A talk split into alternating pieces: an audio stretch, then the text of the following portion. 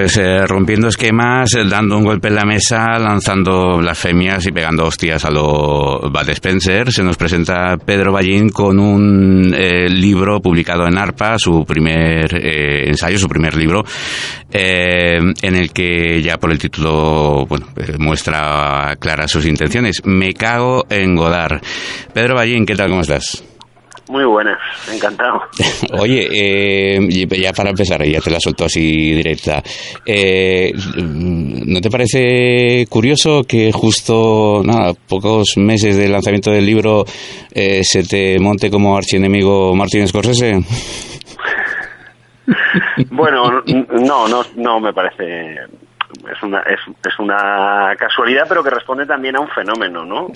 Que es que eh, el, el hacerse mayor eh, enfada a la gente, no sé por qué. Y, mm.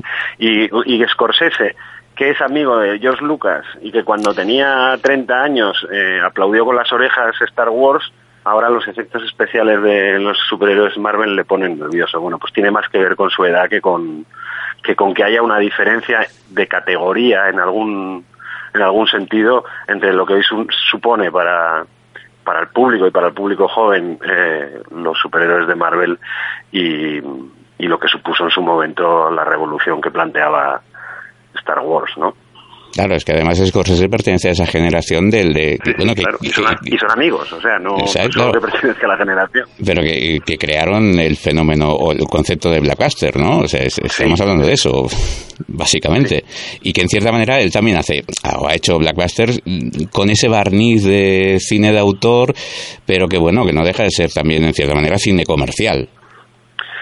Sí, bueno, ellos Claro, ellos tienen una conciencia, esta generación tiene una conciencia peculiar, porque para ser los que revolucionan la industria, ellos siempre se sintieron eh, off Hollywood, ¿no? Eh, es, muy sintomático que en cuanto tuvo dinero, Lucas eh, con, con Coppola se fueron a montar su tinglao lejos de Los Ángeles lejos 600 kilómetros a San Francisco.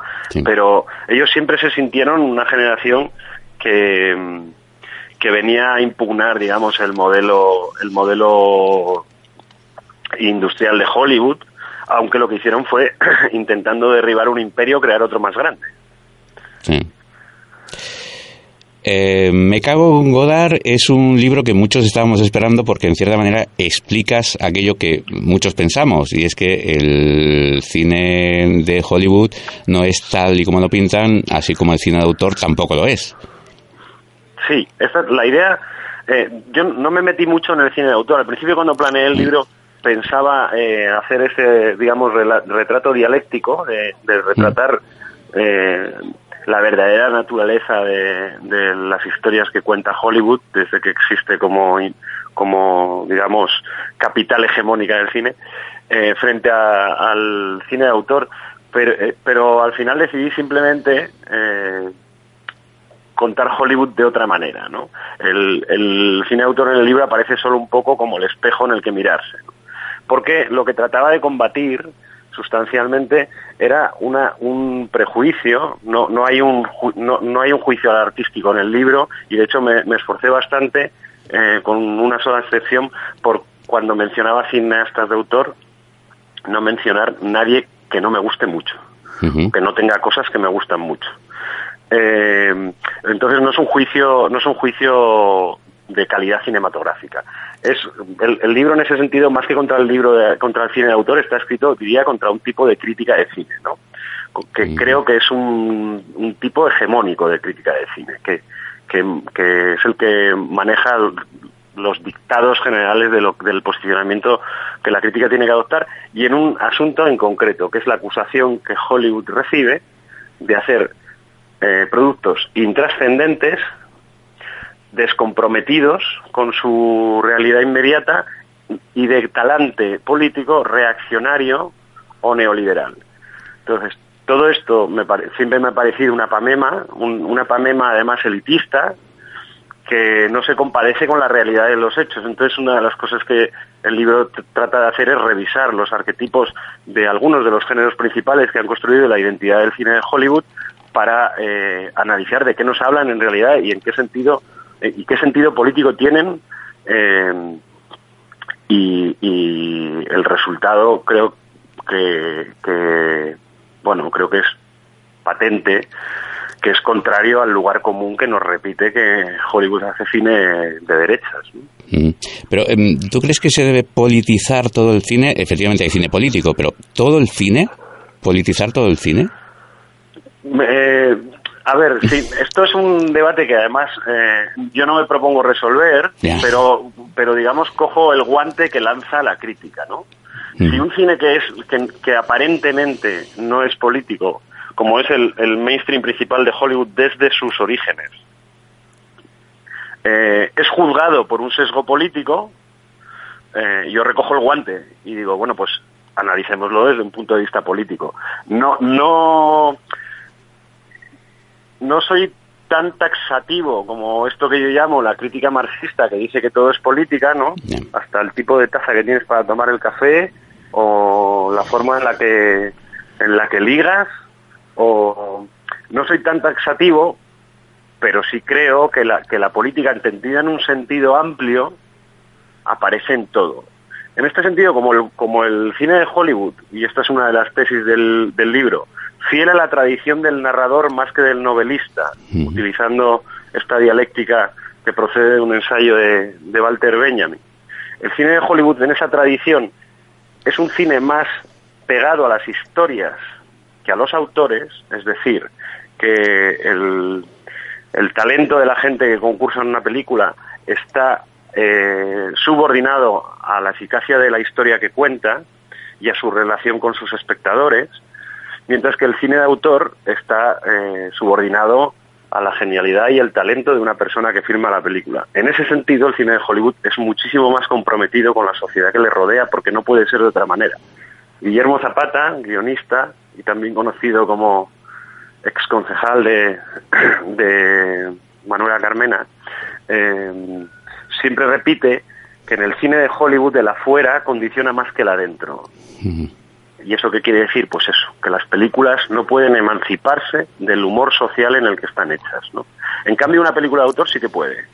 Una película de autor, si satisface a, a al genio que la firma, digamos, se construye para su firma de alguna manera, ¿no? Y puede hablar de sus historias sin necesariamente estar comprometido con su tiempo y su territorio. Y, en ese sentido me parece que el cine de autor, ni, ni mejor ni peor, y, si, incluso si se quiere artísticamente más arriesgado, es un cine mucho más descomprometido. Cierto. Eh, me gusta mucho que el libro invite al debate. De hecho, está plagado de reflejos de diferentes espejos, contraposiciones. Hablas de arte y comercio, de artista y artesano, del trabajo de autor versus el trabajo colectivo. Eh, eh, son diferentes posturas, diferentes opciones que a veces se contradicen, ¿no? Por lo que reflejas en el libro, ¿no? No, no, no soy. A ver, eh, una de las cosas que no es el libro es académico. Y no es académico porque no utiliza, no utiliza una tabla, ¿no? Mm. Eh, un, un, corpus eh, teórico único para, para, para, explicar lo que cuenta. Entonces, en fin, sí, salto de, salto de principios de, de autores de raíz marxista como Baudrillard o, como Walter Benjamin de la Escuela de Frankfurt, que creo que ha sido muy mal interpretada por la, por la crítica cultural, a, reflexiones de, de gente como Javier Gomá, que diría que es uno de los más relevantes filósofos conservadores del momento en España. Eh, se no, no tengo una tabla, digamos, porque no estoy adscrito a una bandera. Eh, lo único que lo único que sí denuncio es que adscribirse a una bandera a menudo nubla el juicio y por eso hablo del, del martillo de Maslow, ¿no? El martillo de Maslow es una es una metáfora o una teoría de un de un eh, psicólogo que decía que se resume en una frase que es cuando solo uno solo tiene un martillo todo se, todo se le antoja un clavo, ¿no? Eh, y, esto, y esto es lo que le pasa un poco al, marxismo como instrumento de análisis, que, todo le parece capitalismo, todo cree que es un producto de, de mm, la, absorción de las mentes del espectador. Y esto le lleva a interpretar cosas. Y en cambio se le pasan por alto cosas tan evidentes, y voy a una de las paradojas que mencionabas, como el conflicto de clase que existe en la asunción de la identidad romántica del artista frente al artesano, que no es más que un desplazamiento elitista para crear mercados segregados de productos de prestigio para, para la burguesía. Eh, la diferencia entre un señor que acaba Bellas Artes y dibuja forillos para el teatro y otro que hace una exposición eh, en, en, una entidad bancaria de su comarca, eh, pues es sobre todo de prestigio, no de, no de habilidad, ¿no? Creo que esto se entiende bien y, tiene su origen pues en el momento en el que las grandes masas de trabajadores desplazados a las ciudades y que empezaban a disfrutar de algo de ocio empiezan a consumir cultura. Cuando nace la cultura de masas como tal, cuando un concierto ya no se celebra solo en Palacio y en, un magnífico teatro, sino también en un kiosco del parque, o cuando de repente las novelas empiezan a tener un, la, literatura, digamos, la narrativa escrita empieza a tener un mercado como tal, es cuando las formas culturales de prestigio se inventan formulaciones que requieren eh, estar en el estar en el secreto, digamos, estar en el en el código para, para ser comprensibles. No es, yo creo que no es una casualidad que el, el arte, las artes plásticas renuncien a la figuración eh, a la vez que la música culta renuncia a la armonía, a la vez que la poesía renuncia a la rima y a la métrica, y a la vez que empiezan a aparecer eh, formulaciones narrativas que prescinden de la idea del narrador, por ejemplo. ¿no? Todo esto se produce en muy pocas décadas y a la vez, y yo siempre he entendido que este, esta especie de segregación en la que pasa a haber una cosa llamada cultura de masas y una cosa llamada alta cultura no es más que, o no es diferente del hecho de que cuando que los ricos iban en Mercedes, pero empieza a haber nuevos ricos que se compran un Mercedes, los viejos ricos se compran un BMW. Exacto.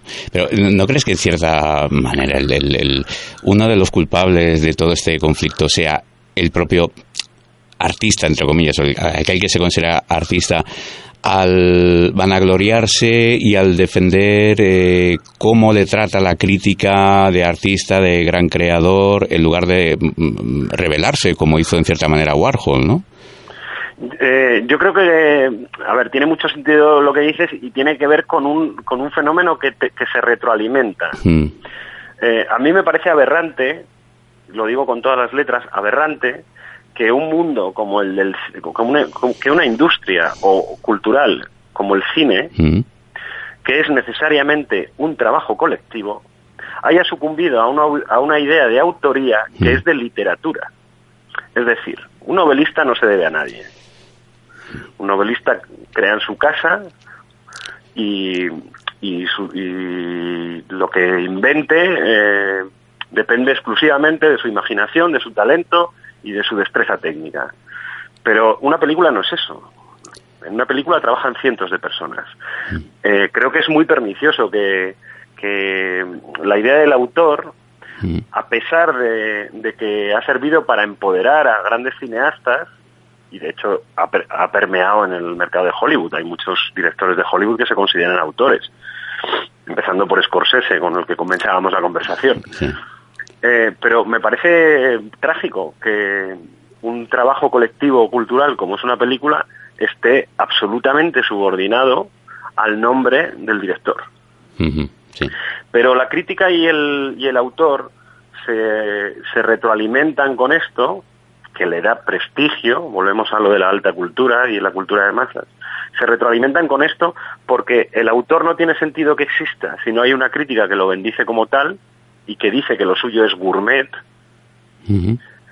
eh, y no y no digamos comida precocinada y a la vez em, la existencia del autor justifica el trabajo de la crítica fina por así decir no Si no existieran esas categorías artísticas, todo ese romanticismo que envuelve eh, la producción cultural, eh, no tendría sentido eh, la, idea, del crítico como la concebimos hoy. Pero esto no atañe al cine, esto atañe a todo. A todo, sí.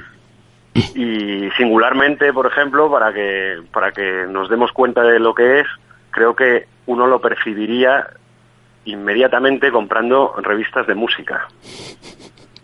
Cómo tratan a los grupos, cómo escriben los críticos, tienen exactamente este mismo fenómeno, esta pretensión, esta pretensión de prestigio, de, de altura, que siempre tiene que ver con productos que no sean demasiado fáciles para la audiencia, ¿no? que no puedan ser en ningún caso populares porque lo popular es vulgar. Eh, eh, tirando un poquito de este hilo, hablas, por supuesto, en el libro del principio de parsimonia de, de Ockham, eh, y, lo haces en referencia a la, crítica. A, mí siempre me toca mucho las narices que un crítico empiece a tirar, o sea, cuando lee un libro o cuando tiene que hacer una reseña de una película, empiece a tirar de referencias, de referencias y de referencias como si el director y la gente que ha participado en esa película no tuviera ideas propias, ¿no? Y a veces eh, me encuentro con entrevistas de, a escritores o a directores de cine o, a gente de teatro eh, en, las que se les empieza a, bueno, a, enumerar esta serie de referencias y a veces la persona a la que están entrevistando alucina porque es que ni siquiera conoce esas obras o ni siquiera conoce a esos autores, ¿no? Esa manera de, de tirar del hilo y de empezar a, enumerar, eh, pues eso, pues obras o conceptos o ideas o autores que no vienen al caso, a mí me, mm, bueno, como te decía, me toca mucho las narices. Bueno, fíjate una cosa, eh, yo no voy a nombrar la revista, pero hay una revista de mucho prestigio y, ya muy veterana en España, que además a mí siempre me gustó mucho porque hace unos dossiers magníficos sobre autores, sobre movimientos, sobre actrices, sobre estudios. Y una de las cosas que me deprime mucho es su sección de crítica de cine. Porque las críticas son una son tres páginas de, de repetirte qué películas has visto antes. Claro. ¿no? Mm. Eh, y, a ver, eh, es verdad, y a mí esto, eh, que uno de los riesgos, esto lo digo literalmente en el libro, uno de los riesgos de la inteligencia, si, si uno de sus atributos, atributos es el localizar patrones, uno de sus evidentes riesgos es sobreinterpretar, es decir, ver más, allá de lo que hay. Eso. También es verdad que como un producto cultural en general, eh, no, no funciona ex novo, digamos, no, no funciona por sí mismo, sino que se inscribe en una tradición y unos códigos que le, que le preexisten, los conozca de forma consciente o no quien lo hace, mm, eh, sí que contiene más cosas de las que sus autores saben, ¿no? Eh, yo creo que un ejemplo de, una película que es muchísimo más sofisticada y importante, inteligente y sugestiva que nada de lo que hicieron los que la hicieron, empezando por sus guionistas y sus directores, Blade Runner. Y es mm. una de las películas seguramente más influyentes de la historia del cine, porque condicionó todo lo que vino después, ¿no? No solo en su género, en la ciencia ficción, sino en muchos otros. Y sin embargo, el resultado de Blade Runner es una contingencia, o sea, es una producción bastante complicada en la que hubo que reescribir muchas veces el guion y, lo, y yo estoy convencido que el resultado final no es del todo la intención de ninguno, sino el resultado de un montón de voluntades. Eh, y en ese sentido es por decirlo de forma sencilla, Blade Runner es mejor que su director y sus guionistas. Y es otra cosa distinta de la que seguro que creyeron que estaban haciendo, al margen de que es otra cosa, es una cosa diferente y mejor que la novela de la, de la que parte, ¿no? Eh, esto ocurre mucho. Yo, en ese sentido, eh, soy, tengo, tengo tendencia a este tipo de sobreinterpretaciones. Lo que pasa que lo que no las uso es contra, contra la película. Eh, porque lo habitual es la posición de como yo soy muy listo y he visto muchas cosas antes, todo esto que te cuento que he visto antes sirve para impugnar lo que has hecho. Yo eso es lo que procuro no hacer nunca. Pero vamos, escribí un artículo eh, para la vanguardia que está, que está en la web sobre Batman contra Superman explicando que era una película sobre la imposibilidad de la existencia de Dios en una sociedad contemporánea, sobre la imposibilidad del hecho religioso.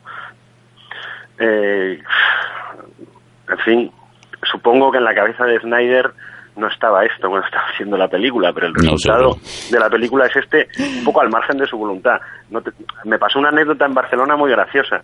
Yo eh, eh, había cuando cuando cuando Avatar estuvo, yo me acuerdo, 19, 22 semanas de número uno de taquilla. Mm. Eh, resulta que este es uno de los países donde la crítica fue particularmente condescendiente con la película. Es decir, que le perdonamos un poquito la vida y dijimos que era una cosa que, bueno, como era muy espectacular, funcionaba. Bueno, nada funciona 20 semanas en un mercado del tamaño del mercado cinematográfico español, nada está 19 o 20 semanas de número uno porque sea espectacular.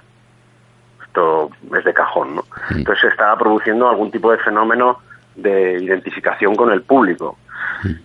Escribí para el suplemento para culturas una, una especie de microensayo explicando que una de las razones de la conexión de Avatar con la audiencia era que la experiencia del personaje, que, que la vivía a través de un avatar, y a su vez la experiencia del público, que con el 3D funcionaba como, como ocupante de esa cadena de avatares, ¿no? Como un juego de, muñecas rusas, eh, conectaba con toda una generación que se había criado, que nos habíamos criado jugando videojuegos y que estaba acostumbrada a experimentar el, mundo a través de persona interpuesta, ¿no? Y que y que en alguna medida también el viejo conflicto entre la industria y la naturaleza, que se expresa en los indígenas y, y la, y, la compañía esta del ejército que trabaja para una empresa privada, también era otra cosa, también era colisión entre, entre un mundo de industria pesada, industria del acero, y, y, la sociedad de la comunicación, porque en el fondo la relación de los indígenas con Pandora, con la luna, era eh, muy Internet, ¿no? Esto del árbol de las almas que conserva la memoria de todos, esto de que te conectas con un puerto USB en la coleta con los animales y tal, y que en ese sentido la historia que era más vieja que la tos, ¿no? La del la del invasor que se que se mm, pasa al lado de los invadidos y que hemos visto muchas veces antes. Yo creo que ya nace en Alejandro Magno esto. Eh, esa historia estaba salpicada de elementos que eran absolutamente contemporáneos, como esto, como la experiencia vicaria del mundo o como, como el conflicto entre la sociedad de la información y la sociedad industrial. Cuando vino Landau a Barcelona, el productor y amigo de Cameron, eh, me fui allí para hacerle una entrevista y verlo y cuando le comenté someramente lo que te acabo de comentar, se le pusieron los ojos de colores porque no se les había pasado por la cabeza ni remotamente. Pero aún así, yo sigo creyendo que eso está en la película. Independientemente de que la voluntad del autor no sea esa. También por esto que te decía antes, porque nos empapamos de lo que nos rodea y del tiempo que nos rodea sin muchas veces ser del todo conscientes, ¿no? Yo creo que Avatar es una película imposible de pensar, aunque Cameron no sea videojugador, si no es en el mundo en el que los videojuegos son la nueva gran industria cultural, porque esa experiencia eh, vicaria del mundo forma parte de lo contemporáneo. Entre muchas de las contradicciones que, eh, expones en el, en el libro está el hecho de que, eh, a pesar de que mm, se habla siempre de que Hollywood es neoliberal, que es un concepto eh, más tirando hacia ese, hacia ese sentido político, nunca ha sido cómodo, dices, para los intereses políticos de los conservadores.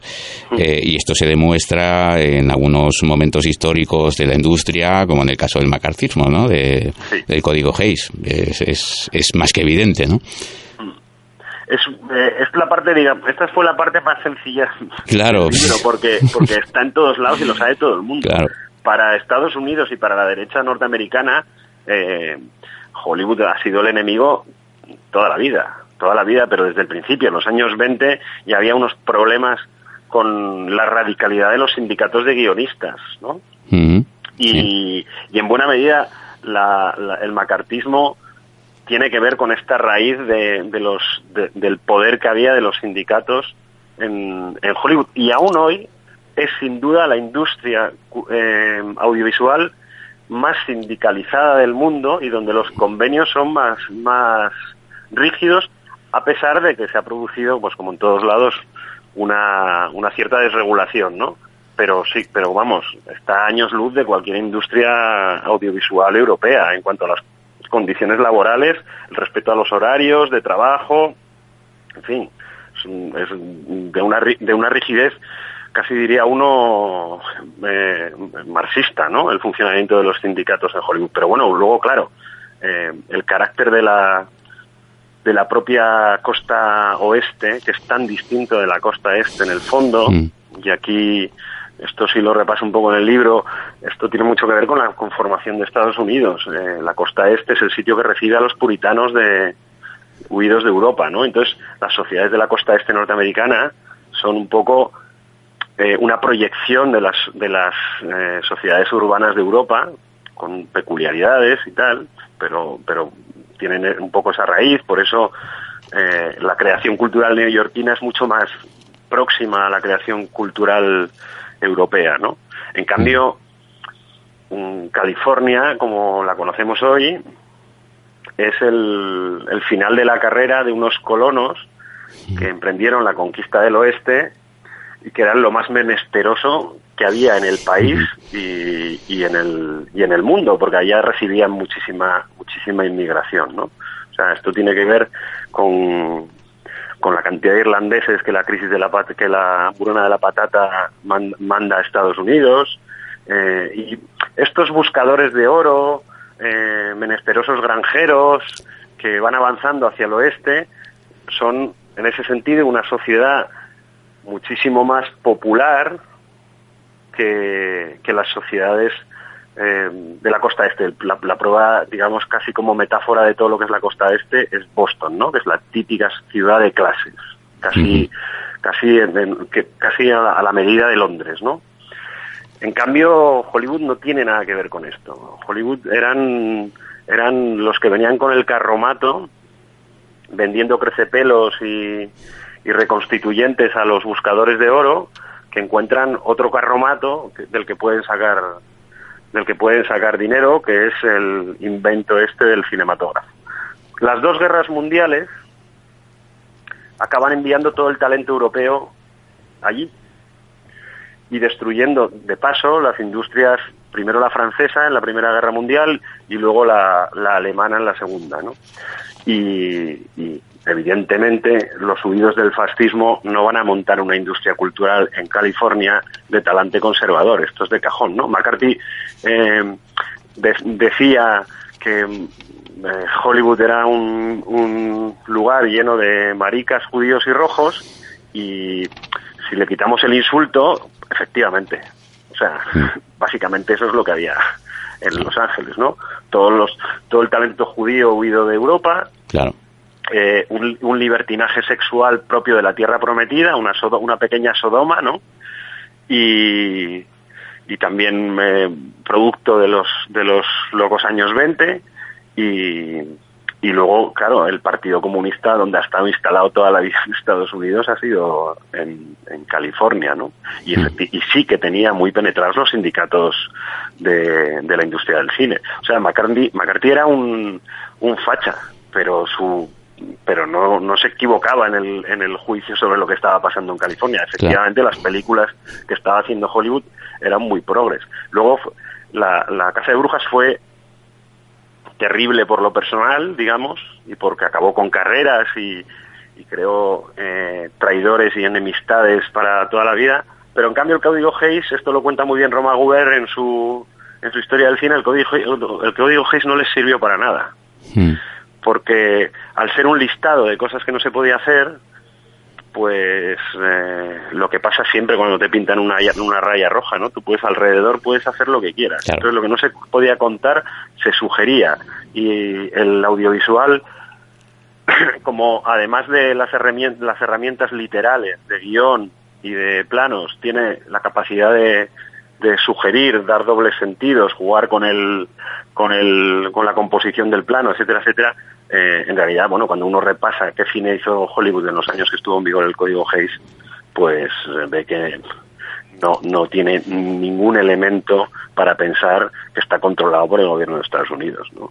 Claro, lo explicas eh, muy bien cuando em, escribes que eh, Hollywood eh, fue utilizado de manera muy muy hábil como vehículo crítico del capitalismo y de la y de la sociedad liberal. Sí, bueno, porque también esto es una esto sí que es una de las cosas que me que me interesaba mucho, ¿no? Mm. Que Estados Unidos tiene una peculiaridad con respecto al resto de naciones. José María Lasalle dice que es una frase que me gusta mucho, que, América se, se, fundó para hacer la utopía de Europa. Y es verdad, porque surge en el momento de las revoluciones democráticas, digamos, de hecho la revolución norteamericana antecede a la, a la francesa, eh, se funda como democracia y en 250 años no ha sido otra cosa. No tiene otra historia, no tiene otro pasado, ¿no? Entonces es digamos, un país en ese sentido que es genuinamente y solo es una democracia liberal. No sé dentro de 10 años, tal como van las cosas, ¿eh? también lo digo. Pero bueno, de momento lo que sabemos es que es una sociedad eh, democrática liberal casi como diseñada en un, en un plano previo, ¿no? Eso hace que su creación cultural en general, no solo el cine de Hollywood, se haya interrogado constantemente sobre, eh, digamos, el lado más perverso, los productos más retorcidos que pueda alumbrar una democracia liberal, ¿no? Eh, nadie, y mucho menos el cine europeo, ha hecho un juicio sobre las democracias liberales y ha estado tan atenta a sus desvaríos como, el, como la industria de Hollywood. Eh, la prueba la tenemos en la, en la crisis económica de, de 2008, ¿no? O sea, eh, Hollywood se lanzó a hacer películas sobre lo que había pasado. Y en cambio, en, en, en, y además películas interrogativas sobre lo que había pasado. en, cambio, en Europa se ha hecho mucho menos cine sobre la crisis y el cine que se ha hecho sobre la crisis se ha hecho sobre sus consecuencias. O sea, un cine, el cine europeo comprometido eh, suele apuntar la mirada a los desposeídos, ¿no? Y a los efectos que el sistema tiene sobre ellos. Eh, el cine norteamericano, y hablo de cine mainstream, no hablo de películas raras, hablo de La Gran Apuesta, hablo de Margin Call, hablo de, del Lobo de Wall Street, en fin, todas las, eh, la gran estafa americana, todas las películas que han hecho en torno a la crisis van a la raíz, van a preguntarse qué pasó y cómo pudo pasar, ¿no? Y esto es una constante en todos los asuntos, incluidas, incluido cuando el cine bélico siempre ha sido un gran cine de propaganda norteamericana, y eso sí debo, debo decirlo, en asuntos de, de política exterior, el cine americano ha sabido ser muy de derechas, muy de derechas. Desde las, desde toda la propaganda en torno al éxito en la, en la guerra mundial, que ha terminado por invisibilizar el papel de Rusia, por ejemplo, en esa guerra, que, parece que la ganaron solo los americanos, como, como en cosas tan lamentables como aquel Rocky de finales de la Guerra Fría, donde cada, donde, donde se enfrentaba a un boxeador con un calzón de la bandera rusa y él llevaba un calzón de la americana, una cosa que fue como muy lamentable, ¿no? Pero pero fuera de eso, su esfuerzo por eh, contemplar el lado menos bonito, digamos, de una sociedad liberal, eh, no tiene comparación con lo que con lo que ha hecho, digamos, el cine de, Europa sobre las democracias europeas. No hay tan, no, hay ni muchísimo menos tanta reflexión interrogativa. es verdad que hay una excepción, que son algunos directores franceses que de los últimos bueno, 20 años, más intensamente los últimos 10, han hecho muchas películas sobre el funcionamiento del Estado, tanto los sistemas de salud como la escuela pública, como incluso los aparatos del Estado, como las crónicas diplomáticas de, de Tavernier sobre el sobre el cómic eh, homónimo o, o el, el ejercicio del poder, se llamó aquí, una película de Scholler de, de 2011 sobre un ministro del interior, ¿no? Sí. sí, que existe algo, pero no es ni mucho menos eh, mayoritario y no con la intensidad con la que ha ocurrido en Estados Unidos. Bueno, y, y, por qué no hablamos del periodismo, que tiene una tradición en el cine de Hollywood tremendo, ¿no? El Gran Carnaval, Luna Nueva, eh, Todos los hombres del presidente, películas que analizan muy bien cómo funciona el periodismo, que aquí en Europa no se ha hecho prácticamente nada y que ha ido complejizándose porque porque pues es por lo que te decía antes porque en una democracia liberal el papel del periodismo es sustancial. Y Hollywood lo entendió así. Eh, ha ido haciéndose más complejo y más enrevesado. Eh, fíjate que en esa tradición que a mí aparte de las cuatro veces que se adaptó Front Page la obra de teatro al cine, eh, las más conocidas Luna Nueva y, Primera Plana, me, me, me gusta muchísimo la película de Ron Howard, de Paper, detrás de la noticia, porque con Michael Keaton y Glenn Close, porque me parece que explica como pocas veces he visto explicar cómo funciona un periódico y además en una clave de comedia bastante divertida, pero se ha ido haciendo más más eh, sofisticado porque el dilema de Michael Mann es Mm, digamos que es, es darle una vuelta muy retorcida, ¿no? Hasta entonces, digamos, incluido todos los hombres del presidente, básicamente el mundo que narraba del cine sobre el periodismo era moralmente muy simple. Mm. La verdad es el bien, los que tratan de ocultar la verdad son el mal, ¿no? Mm. Eh, el dilema introduce otra variable, eh, mucho más complicada que los que trabajamos en este negocio alguna vez hemos tenido que pasar por ello, que es el derecho, es el derecho que tú tienes a pasar por encima de la vida de gente para contar una determinada verdad, ¿no? Eh, eh, es un es un género en todo caso que se inscribe como el como el cine de juicios en una de las en una de las constantes de uno de los arquetipos de los que también hablo en el, en el libro, que es el de el elogio del hombre corriente, el, el, el elogio del héroe cotidiano, que es una figura que es una figura que solo existe en, en el cine americano como tal, como canon, digamos, como arquetipo establecido. Y que empieza por adaptaciones de, de hechos reales, digamos, como creando una especie de santoral de, personas que en realidad existieron, pero acaba convertido en un, en un género que, que trabaja desde la ficción, es decir, que crea ciudadanos ejemplares, entre comillas, eh, a partir de la ficción. Y que es importantísimo porque eh, por el siglo en el que ocurre. El siglo XX es el primer siglo en el que el hombre corriente es el protagonista de la historia. Hmm. Y Hollywood consolida eso de una forma eh, terriblemente eficiente.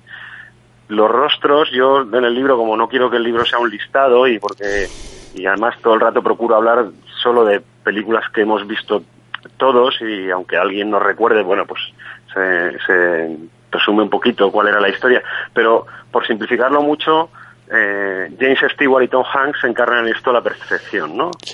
Un, un, modelo un modelo de ciudadano que limitándose a cumplir con su cometido y comportándose como, como se supone te tienes que comportar, pues eh, engrandecen la democracia.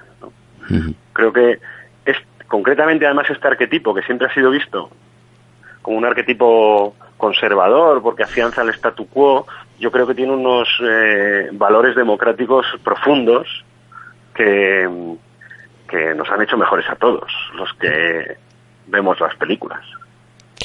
Me gusta mucho que justifiques, eh, eh, digamos, el, discurso, los argumentos que, vas introduciendo en el libro, utilizando los, géneros cinematográficos, muchos de ellos, yo diría que todos, eh, nacidos directamente en Hollywood, como es el western, el cine negro, la screwball comedy, películas que son muy, muy conocidas, géneros que son muy conocidos y que reflejan un poco esa, esa idea de, de cómo en cierta manera los los creadores de, Hollywood estaban eh, mostrando sus propias eh, sus propias virtudes a través de, las ficciones, ¿no? Sí, hay, bueno, en esto es muy importante y yo creo que esto es indudable que la Segunda Guerra Mundial, digamos, deja Europa convertida en un erial, ¿no? Entonces, eh, digamos que entre el, entre la huida del talento y que se que se afinca y, y la, y, la destrucción, digamos, de las estructuras mínimas de creación cultural o discurso que se produce en Europa porque la guerra arrasa el continente, eh, estaba claro que, que, bueno, estaba claro, a posteriori es más fácil, pero bueno, están claros los motivos por los que California se convierte en el gran en el gran difusor de, de las de, de, una nueva creación cultural que es muy importante porque el cine es un es un formato cultural digamos genuinamente plebeyo ¿no? que nace en los carromatos y que en ese sentido la, la inteligibilidad siempre eh, fue una de sus eh, aspiraciones, es decir, debía ser comprendido por gente sin instrucción. Y, y todo esto lo convoca, digamos, a ser el gran creador de identidad en un siglo que no se parece a los demás. Eh, creo que para todos nosotros es incomprensible la historia de la democracia sin la existencia de, sin, sin remitirnos al cine que crea que crea Hollywood, ¿no? Y, y esto tiene que ver también con que tanta efusión de mercado con la que se encuentra el cine, la industria californiana en ese momento, hace que todas las novedades se produzcan allí. Por eso se fundan tantos géneros, porque son los amos del mercado. ¿Y, cuál es la fórmula? Ahora se dice mucho que el cine repite fórmulas. En realidad, esta era una de las características desde el cine mudo. En cuanto algo funcionaba, se hacía una y otra vez. La producción de pelis de, de, lo que llamamos cine cómico mudo, ¿no? de, los clásicos, de Joy, de Harold Joy, de Buster Keaton, de, de Charles Chaplin era rodar sin parar, se, rodaba, si uno repasa la filmografía de cualquiera de estos autores, verá que estaba rodando a, a cada semana y media, digamos, y todo el rato se repetían las mismas fórmulas porque en cuanto se veía que algo se funcionaba, funcionaba se, lanzaban a ellos. Esto pasó con el cine de gángster. Luego eh, el cine de gángster se convirtió en cine negro, digamos, porque no son exactamente la misma cosa. El cine de gángster es anterior, el cine negro se supone que se funda con el alcohol, con el alcohol maltés en el 41, creo, estoy diciendo de memoria. Creo que sí. Eh, y con las fórmulas de comedia lo mismo. Eh, cada vez que un productor o una productora, sería mejor decir, porque era una compañía, veía que, un género era del agrado del público, todo el mundo se, se tiraba a hacer películas, digamos, parecidas. Por eso también eh, están los melodramas de la RKO y está el cine de terror de la Universal, porque, digamos, se franquiciaba mucho, ¿no? a mí, por eso me pone tan nervioso cuando ahora eh, este argumento tan fácil de no es que todas las películas son iguales porque estos todas las películas las, hacen igual bueno esta es la característica principal de, de, Hollywood desde sus inicios y es la que le da la gloria a los géneros no se habría hecho tanto cine negro si, si las películas primeras de cine negro no hubieran funcionado como un tiro y no se hubiera hecho tanta screwball comedy si el público no lo hubiera aplaudido ¿no? Eh, el caso del western es un poco peculiar es un poco distinto porque tiene otra relevancia digamos en lo político para Estados Unidos, que es la de construir una leyenda sobre su origen. Toda nación que quiera una identidad, ¿no? Tiene un, mito fundador. Y pues en, en España es Covadonga, en, en el Reino Unido es Arturo, en fin, etcétera. Y, y Estados Unidos, como sociedad tan joven, descubre un poco, yo creo que de forma contingente, que su mito fundador va a ser eh, la conquista del oeste, ¿no? el territorio de frontera y la fundación democrática de un Estado en un territorio donde la ley le cuesta imponerse. Y, y eso legendariza, digamos, el relato que el cine hace y, y tiene una importancia política sustancial. También algún historiador dice que tiene que ver con que el western para los en un país que, siempre estaba recibiendo inmigración era un, era un género muy fácil de decodificar incluso para los que no dominaban el idioma no recién llegados de Europa.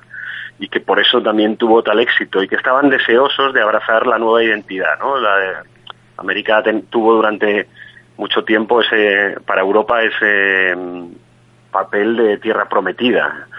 Y, los emigrantes necesitaban eh, que se les proveyera una identidad que abrazar y eso requiere una identidad nacional y, unos mitos y ese papel lo, lo acaba jugando el western ¿no? de forma de forma muy eficiente digamos en lo político aunque no sea deliberado porque no era propaganda eran productos para el consumo pero que como su éxito fue mundial, visto desde aquí igual es otra cosa. Yo creo que nos cuesta en parte entender que el western es la historia de la construcción de una democracia, porque lo vemos desde una distancia sideral en Europa. Porque vemos muchos westerns y hemos visto muchos westerns, pero no los vemos en los términos en los que en los que es visto allí, ¿no? en esos momentos en los que se hace. Y porque aquí se hizo se hizo una reinterpretación totalmente diferente del western con los spaghetti western. Sí, bueno, tiene que ver mucho esto con la crisis. O sea, en los años 60 eh, se produce la revolución de los derechos políticos, el respeto a las minorías, todo esto empieza en los 60 y, y una cierta conciencia poscolonial que hace que obliga a revisar todo lo que europeos blancos hicieron eh, por ahí, por el mundo, ¿no? Con los indígenas. Esta va a ser, a partir de entonces, el principal baldón que le cae al western, ¿no? El ser la crónica de un exterminio. Cosa que no se que no se ajusta a los hechos, porque cuando uno repasa el cine el cine del oeste, descubres que en realidad películas con indios hay no hay tantas, no es ni, ni muchísimo menos, es el es el hmm. eh, tema hegemónico de, de, ese género, ni muchísimo menos, incluso en la que hay presencia de indios a menudo son están cosificados, ¿no? Esto es lo más negativo que se puede decir, que, que no son tratados como sujetos de la historia, sino que son algo así como los pumas que rodean la granja, que, que podría ser... Eh, no hay un juicio político deliberado. Es más, John Ford en la trilogía que hace de la caballería, donde cuenta las guerras indias, básicamente sus películas se centran en los problemas en el mando, en, las, en las luchas entre los mandos y en la capacidad para el mando de las personas que dirigían, eh, que estaban al frente de los de los eh, fuertes, ¿no?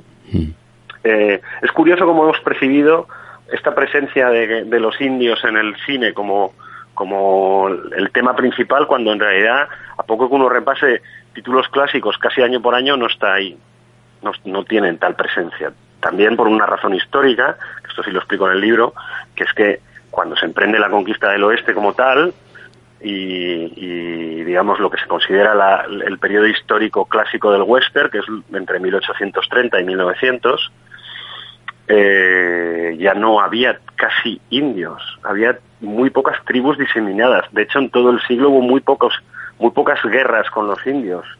en total, no sé si em, los historiadores americanos hablan de unos 90.000 muertos en el siglo. Eso es una cifra bastante pequeña para, para la crónica de un exterminio. ¿Por qué? Pues porque el exterminio sí que se había producido, pero en los siglos anteriores a manos no solo de ingleses, sino de ingleses, de franceses y de españoles. Es decir, en el periódico, en el periódico clásico del western no era necesario un exterminio ni un genocidio para hacerse con los territorios eh, de América del Norte porque ya había muy poca población indígena, ¿no? en términos relativos, digamos, en lo que atañe al western. Luego lo de, lo de la reinterpretación del spaghetti western en realidad es una constante cultural por explicarlo de una manera, cuando un género se convierte en tan hegemónico que ya fija su canon, entonces se convierte en un universal. Y, mm. en ese universal, con sensibilidades contemporáneas, en este caso contemporáneas a los años 60 y 70, eh, contemplan el western de otra manera. También es verdad que tiene que ver con un momento en el que los americanos empiezan a venir a rodar western a Europa. O sea, el padre del spaghetti western es la propia eh, industria norteamericana que elige eh, localizaciones en, en, Italia y España para rodar. Y entonces generas una microindustria donde todo está dispuesto con los exteriores preparados para rodar western y esto provoca que tanto en Italia como en España empezaran a rodarse westerns propios. Eh, el italiano tuvo más suerte, los westerns españoles pues tenían menos ambición, digamos, y, y Leone fue, fue capaz de reinterpretar códigos del western de una forma asombrosa, yo creo que ensanchando, según muchos, eh, desmitificando el género, yo creo que ensanchando su mismo. Mm. Sí, sí. Pues ya para finalizar, Pedro, y tirando de otro de otra contradicción que aparece en el libro, muy además muy periodística. Eh, ¿Cine, cultura o espectáculo? ¿Cómo lo ves tú? Es que me parece, es que me parece aberrante que exista esa diferencia. Eh, yo he trabajado, creo que ya casi no lo hace nadie, pero yo he trabajado en varios periódicos. Eh, no en el caso de La Vanguardia, que cuando yo entré ya no tenía esa división, pero yo he trabajado en varios periódicos que tenían esa, esa taxonomía, ¿no? Sí. Eh, el cine, el cine es, es, cultura como los espectáculos son cultura. Mm. Es que el Circo del Sol es cultura. Y eh, esta, eh, esta interpretación, digamos, restrictiva tiene que ver con lo que hablábamos antes, lo de la alta y la baja cultura. Era, es sorprendente, y, y es sorprendente que no nos sorprendiera que un concierto de Dead Purple o Joy Division fuera en la sección de espectáculos y, un concierto de, de Strauss en el Liceu o en el Teatro Real iba en la de cultura. O sea, que nadie, que nadie se revolviera contra, contra semejante taxonomía de clase, porque es una taxonomía puramente de clase, es vergonzoso. El tiempo que tardó eh, la televisión, la ficción televisiva, en ser contemplada, eh, no digo ya apreciada por la gente, sino incluida en las secciones de cultura y no en las de espectáculos, porque la televisión era como el entretenimiento del vulgo, tal, aquí nos hizo, hizo abrió mucha, mucha eh, vía. Juan Cueto, el filósofo de Gijón, que murió hace poco, que además de ser director de director fundador de Canal Plus en España, fue el primero que reivindicó que el país, el periódico, tenía que tener una, una sección de crítica de televisión. Porque no existía tal cosa. Eh, esta, este tipo de... Yo, yo creo que esto ni siquiera hay que explicarlo mucho, que cualquiera lo ve, ¿no? Que este tipo de taxonomías lo que buscan en el fondo, o lo que hacen en el fondo, deliberadamente o no, es dividir eh, los consumos culturales según clases sociales. De modo que que por supuesto los, los, los videojuegos, yo creo que es una de las industrias culturales, por lo menos en su vertiente narrativa, mm, eh, más, interesantes y a la que hay que fijar el ojo en ella en este momento, que los videojuegos vayan en una sección de tecnología, ¿no? Y, y una película de Woody Allen vaya en la sección de cultura. En fin, este tipo de este tipo de, de categorizaciones a mí me... bueno, el libro es una rebelión contra eso, básicamente. Mm. Bueno, no hemos hablado de superhéroes, que es lo que está de, lo que más se habla, pero bueno, son temas ya tan tan evidentes, ¿no?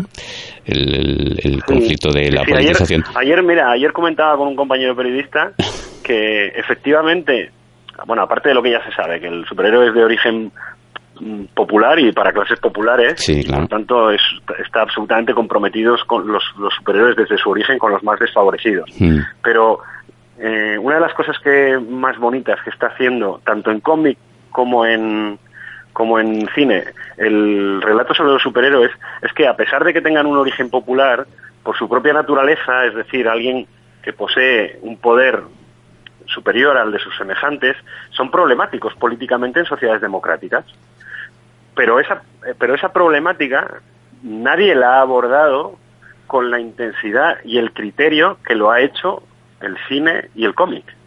O sea, la problematicidad del, del, de la figura del superhéroe en una sociedad democrática está presente desde los, por lo menos desde finales de los 70, en toda la creación alrededor del superhéroe.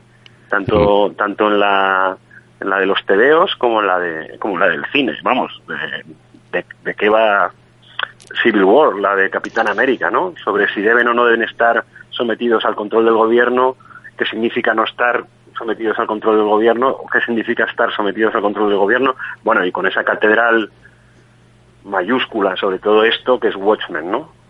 Que, es, que es, digamos, el relato más eh, sagaz y penetrante sobre sobre esta cuestión. No es, por eso es como muy hipócrita eh, que la crítica cultural venga a señalar con el dedo al mundo de los superhéroes como que es un mundo protofascista o muy de derechas o que mm, no existe sí claro que sí hay una naturaleza contradictoria en la existencia del superhéroe pero esa naturaleza contradictoria no la detecta un crítico cultural de París está presente en la creación del cómic, ¿no? O sea, ¿qué significa, qué significa Alan Moore y Frank Miller en sus historias sobre superhéroes? Pues exactamente esto, poner negro sobre blanco toda la problemática que envuelve a la figura del superhéroe.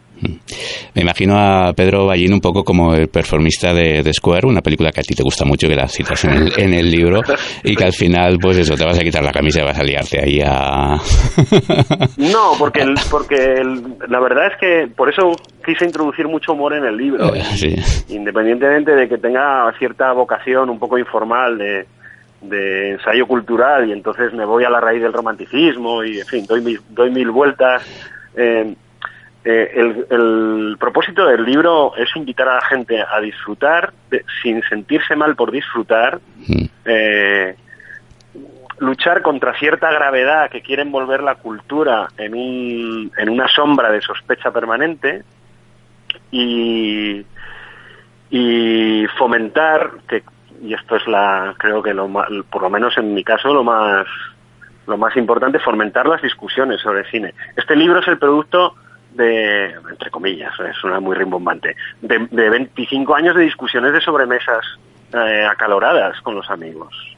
Eh, y en ese sentido también la idea, no sé si, se si lo conseguiré o no, pero es fomentarlas, fomentar esas discusiones. No dar por, por sentados los lugares comunes del prestigio cultural y, y, y que la gente se emancipe de los pensamientos preta porter y llega a, conclusiones por sí misma. También porque eh, entre las muchísimas cosas buenas que me ha dado el cine, lo que me ha dado son muchísimas conversaciones maravillosas e inolvidables en torno a unas viandas o unas copas. Y, creo que el discutir las películas es una, pues es una gozada, es uno, es uno de los placeres que nos regala el cine. Pues si eres culto y progres, si tienes aún mucha confusión en tu cabeza o si tienes las ideas muy claras y quieres reafirmarlas, eh, tenemos entre las manos este Me cago en Godard, un libro publicado por ARPA, escrito por Pedro Ballín, con quien hemos conversado en esta última hora. Muchas gracias, Pedro. Muchas gracias a ti. Un fuerte abrazo. Un fuerte abrazo. Saludo. Saludo.